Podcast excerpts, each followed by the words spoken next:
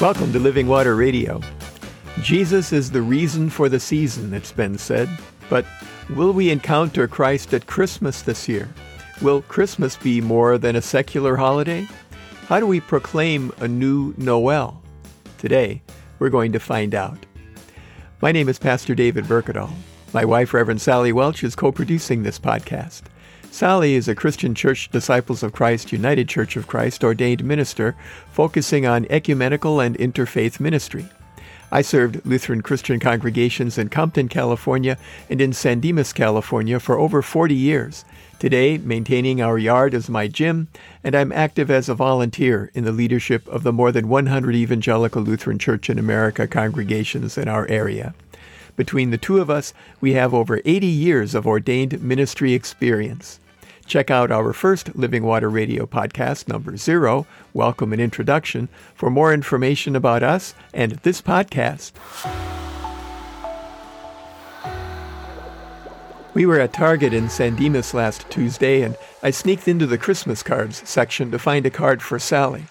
The Christmas card section took the entire side of an aisle in the card section, right in front. I looked through the section from one end to the other twice. I could not find one card with a religious Christmas theme. Not one. It wasn't like, okay, it was four days before Christmas and there were lots of blank slots, maybe from the religious ones.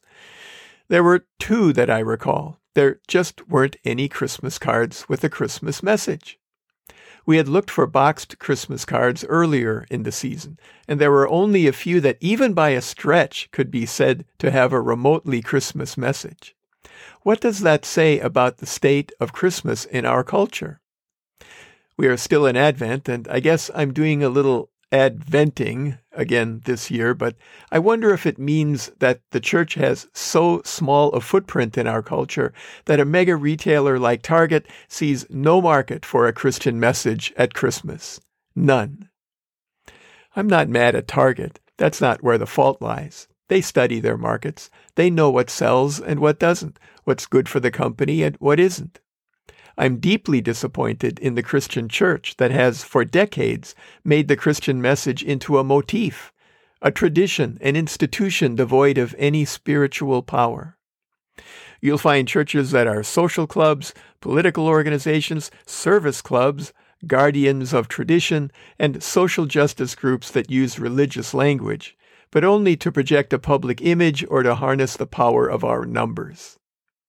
They want to convince us that our only hope for relevance is to conform to the values of this world. And when we do, we one day wake up on Christmas and find that we are not different than our culture and have no purpose in it whatsoever. These cannot harness our real power, though. No one can control the Holy Spirit. It's hard to find a church whose focus is on the leadership of the Holy Spirit to receive new life in Jesus Christ, to the already inbreaking but not yet perfected reign of God, to the need for repentance from the old life and a turning to the redemptive and transformational new life in a living relationship with the one true living God. I saw a tweet the other day from a mother who told about how she had been in a coffee shop recently when a barista announced that an order was ready by calling out Mary. The mother's four year old didn't miss a beat and shouted, Full of grace, the Lord is with you. The mother said that her order was called next and she quickly collected it and left in embarrassment and laughter. It is kind of funny, but it's also sad that it's funny. Why not be proud that a full throated Advent proclamation is remembered and proclaimed without hesitation by a four year old? It comes from Luke chapter 1, verses 26 through 28, which in the New Revised Standard Version proclaims In the sixth month, the angel Gabriel was sent by God to a town in Galilee called Nazareth, to a virgin engaged to a man whose name was Joseph, of the house of David the virgin's name was Mary, and he came to her and said, Greetings, favored one, the Lord is with you. This reminds me of the meme I saw this year that shows a singer performing the popular Christian song, Mary, Did You Know? And Mary inserting the answer, Well, yeah, the angel Gabriel told me. when even people in popular Christian music miss the message. We have a problem.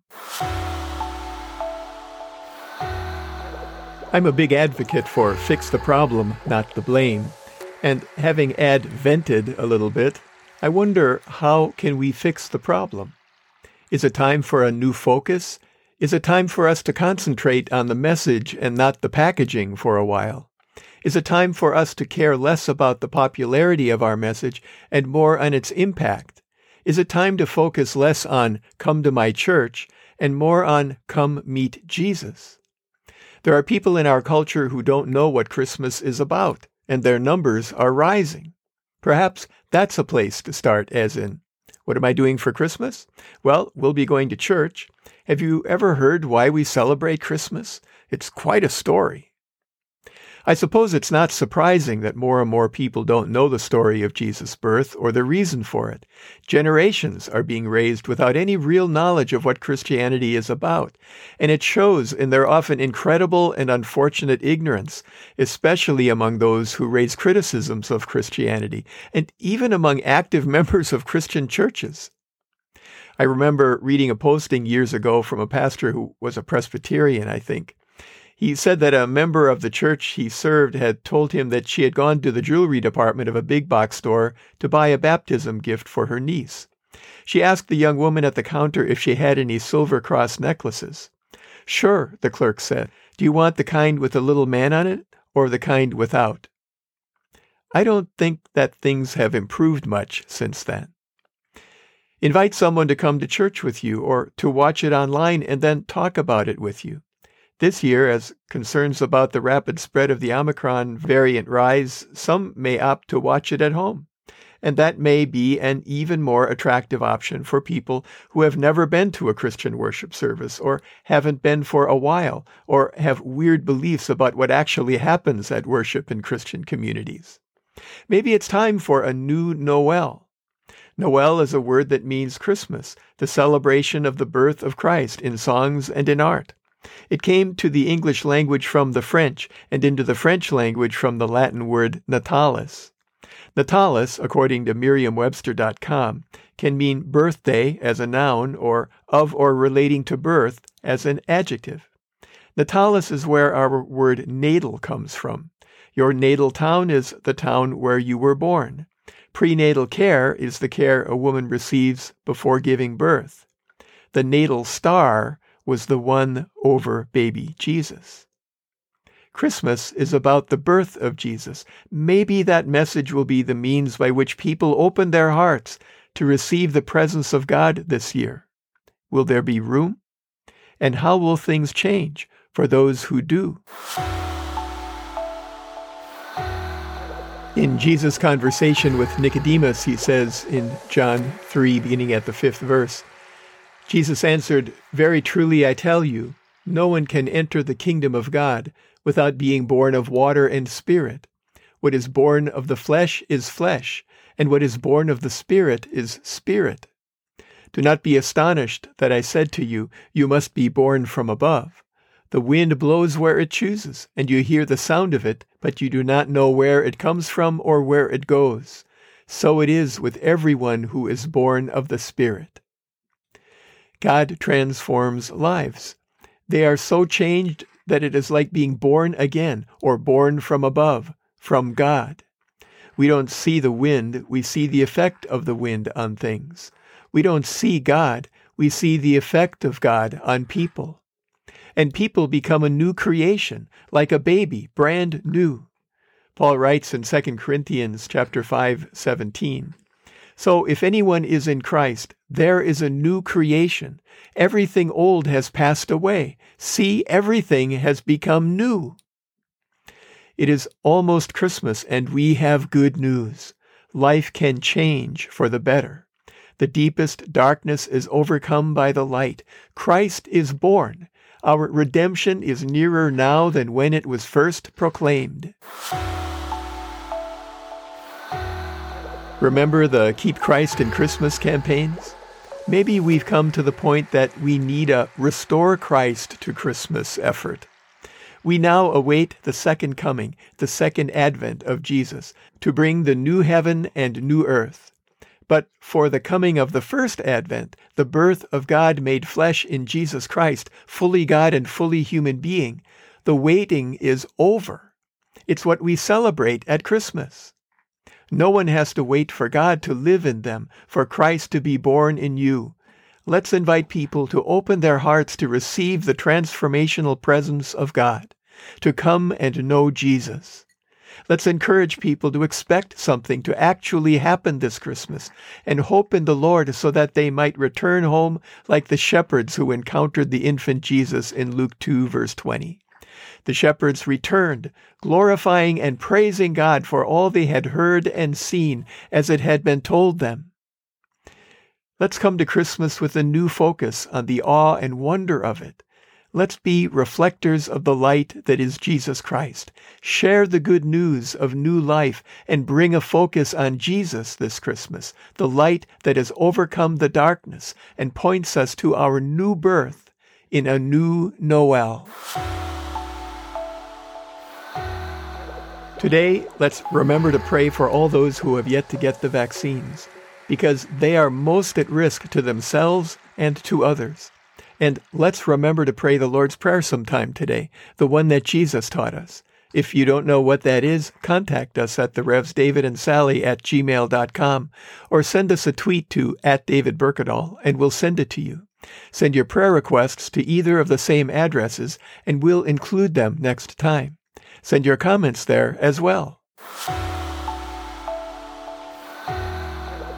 As always, we encourage you to stay hydrated. Open your heart to receive the living water from the source, God's self, the living presence of the one true living God, the God who gave himself on the cross, so that all who believe and are baptized might be restored to the living relationship with God for which we were created. Remember your church. Identify one if you don't already have one. Ask a friend about it or a family member. Google it. Contact the pastor. When you have a church, go to or tune into the worship services they have available and support your church financially so that it will be fully functioning as we move into the new normal. Support your pastor and church leaders, pray for them, and help them in any way that you can. If you or a loved one are having thoughts of suicide or are struggling with mental health issues, call somebody. Contact a friend or a relative. Google a local or national hotline. Reach out. You are not alone. There are people around you who will walk with you through this dark time into the light. Wear a mask when you're outside your home. Practice social distancing. Wash or sanitize your hands regularly. Get your vaccine. It is the one thing you can do to keep lowering the curve and to literally save lives. Avoid crowds if you can and be outside if you have to be in a crowd. Be kind to everyone you come into contact with, especially those who are sacrificing their security to provide for yours. We all struggle in some way. Be a helper and encourager. Thank you for listening to Living Water Radio. We are here for Christians and for the people of the Los Angeles metropolitan area who are looking for a sense of Christian community, a source of hope, and a way to thrive together during this global pandemic. We hope you'll tune in next time and invite your friends to do the same. Meanwhile, Sally and I encourage you to open your hearts to receive living water, the presence of the Holy Spirit, and stay hydrated.